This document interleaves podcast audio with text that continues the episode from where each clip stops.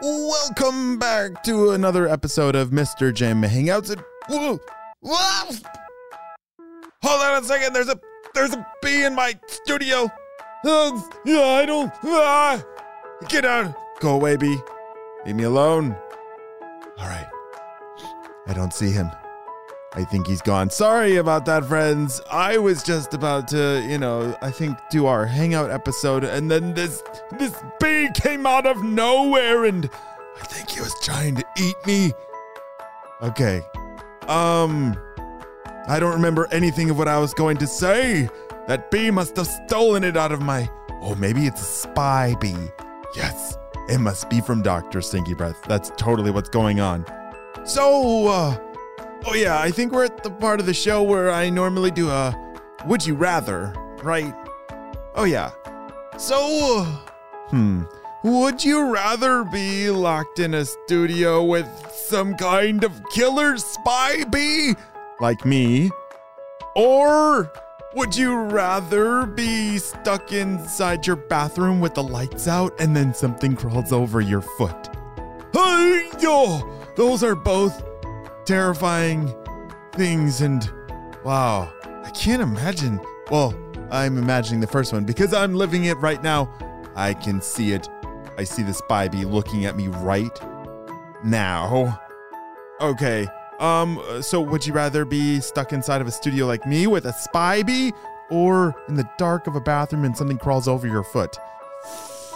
Both are not good, but uh, anything to get me out of here. I'm choosing a dark bathroom. How about you? Hold on, I'll be right back. Wow, it's pretty dark in here. Yeah, I, I kind of took the would you rather seriously and I went and hid in my bathroom and turned the lights off and I just really hope that nothing crawls over my foot. Um, so uh, this week's challenge for you, I'm thinking of really tall things or really deep things.